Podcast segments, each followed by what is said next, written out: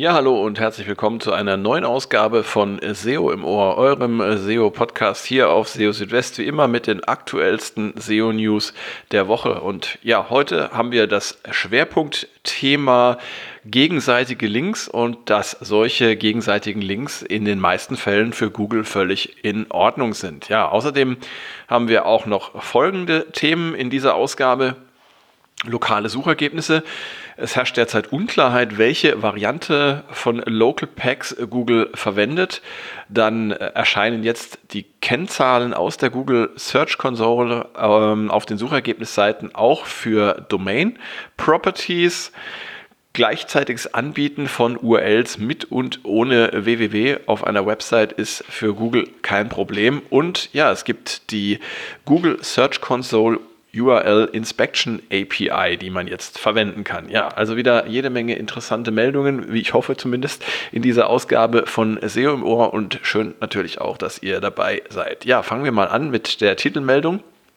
Und zwar geht es um gegenseitige Links beziehungsweise reziproke Links. Also es geht darum, dass ähm, eine Website, Website A, eine andere Website, Website B verlinkt. Und ähm, ja, wenn die Website B daraufhin ähm, wiederum einen Link auf äh, Website A setzt, dann äh, kann das als gegenseitiger Link angesehen werden. Wenn man das noch etwas ähm, präzisiert, kann man das auch auf Seitenebene ähm, betrachten. Das heißt, ähm, wenn eine bestimmte Seite, Landingpage, was auch immer, auf eine andere Seite linkt und von dieser Seite dann wiederum ein Link auf die ähm, zunächst verlinkende Seite ähm, gesetzt wird, ja, dann spricht man eben auch von einem gegenseitigen Link oder einem reziproken Link. Und es gibt jetzt in den Google Webmaster Richtlinien den Punkt exzessiver Linktausch, der als möglicher Verstoß gegen die Webmaster-Richtlinien genannt wird. Und äh, da heißt es exzessiver Linktausch, Klammer auf, verlink auf meine Website und ich verlinke auf deine oder Partnerseiten zum ausschließlichen Zweck der gegenseitigen Verlinkung. Also das ähm, wird da als äh, möglicher Verstoß gegen äh, Googles Webmaster-Richtlinien betrachtet. Das bedeutet jedoch nicht, dass gegenseitige Links grundsätzlich problematisch sind, denn in vielen Fällen entstehen solche Links auf ganz natürliche Art und Weise und dann ist auch nichts gegen sie einzuwenden. Und das bestätigte auch John Müller in den Google Search Central SEO Office Hours vom 28. Januar. So sei es zum Beispiel für lokale Unternehmen gang und gäbe, äh, auf ihre Nachbarn zu verlinken. Und äh, werde man zum Beispiel in den Nachrichten erwähnt, dann äh, wolle man natürlich auch auf die Linkquelle äh, auf die Newsquelle, Entschuldigung, verlinken, um auf die Erwähnung hinzuweisen. Ähm, das alles sind im Grunde reziproke, also gegenseitige Links, doch handelt es sich dabei jeweils um natürliche Links. Und äh, ja, solange man keine äh, merkwürdigen Vereinbarungen im Hintergrund abschließt und ähm, die Verlinkung auf natürliche Weise geschieht, dann ist alles in Ordnung, so John Müller weiter. Das heißt also, das Setzen gegenseitiger Links ist in der Regel kein Problem, solange es einen vernünftigen und nachvollziehbaren Grund gibt und das nicht Teil eines groß angelegten Linktauschprogramms ist.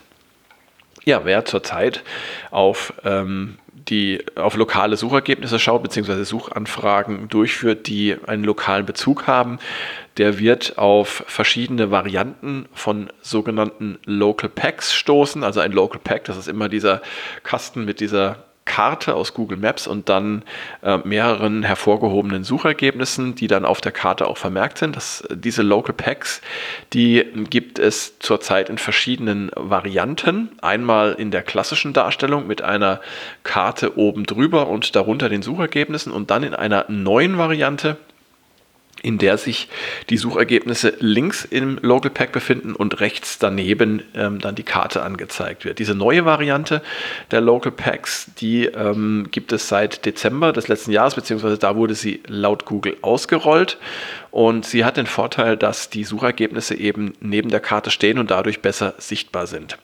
Nachteilig ähm, ist dabei höchstens, dass ja, die ähm, Karte ein bisschen kleiner ist und dass dann dadurch die, ja, die Darstellung auf der Karte bzw. der lokale Bezug ein bisschen, bisschen ähm, weniger deutlich ist. Aber im Grunde ist es eindeutig äh, oder ist es relativ eindeutig von Vorteil, weil eben die Suchergebnisse prominenter dargestellt werden. Jetzt ist aber so, dass diese ähm, verschiedenen Varianten von Local Packs derzeit noch beide auftauchen in den Suchergebnissen von Google, je nachdem, wonach man gerade sucht. Und ähm, obwohl eben Google im Dezember den Rollout der neuen Variante angekündigt hatte, findet man die alte Variante auch noch, sodass jetzt unklar ist, ob es ähm, beide Varianten zukünftig geben wird oder ähm, ob vielleicht doch eine Rückkehr zur alten Variante stattfindet. Das alles ähm, ist im Moment noch ein bisschen unklar. Jedenfalls ähm, befinden wir uns im Moment in einem gewissen ja, äh, Zwischenstadium oder Schwebezustand. Und äh, ihr könnt es ja selber mal ausprobieren, bestimmte ähm, lokal relevante Suchanfragen durchführen und ihr werdet dann auch auf unterschiedliche Arten dieser Local Packs stoßen. Das ist nur etwas, was mir jetzt aufgefallen ist, beziehungsweise ich bin da ähm, darauf aufmerksam geworden, auch durch einen Tweet von SEO äh, Brody Clark, der ja immer über ja, neue Features, Veränderungen auf den Suchergebnisseiten ähm, berichtet.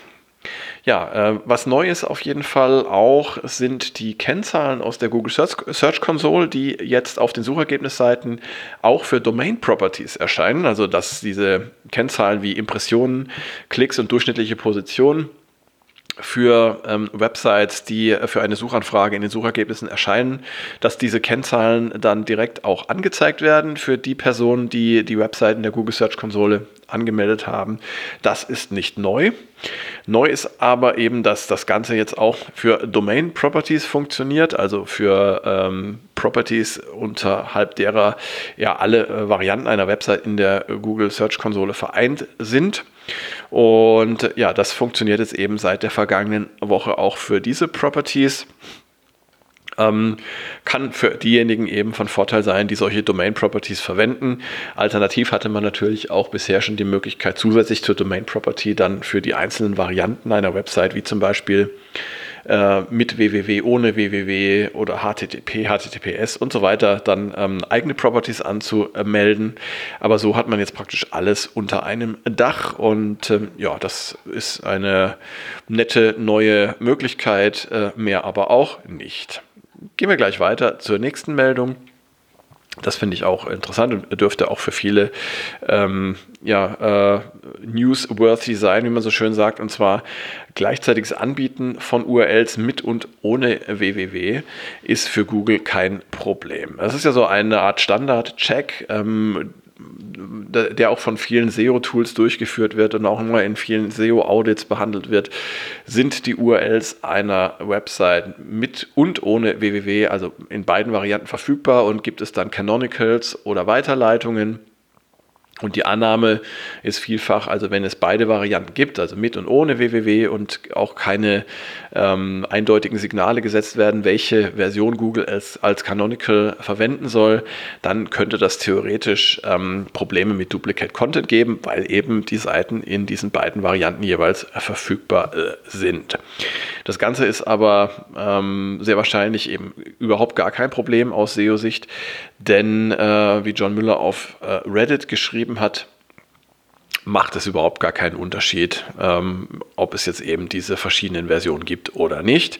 Denn äh, Suchmaschinen hätten sich damit schon ähm, seit Jahrzehnten auseinandersetzen müssen und können damit eben sehr gut umgehen, wie er, äh, wie er in diesem Beitrag schreibt. Allerdings ähm, empfiehlt er durchaus, ähm, Klarheit zu schaffen und sich eben für eine Variante zu entscheiden, www oder nicht www.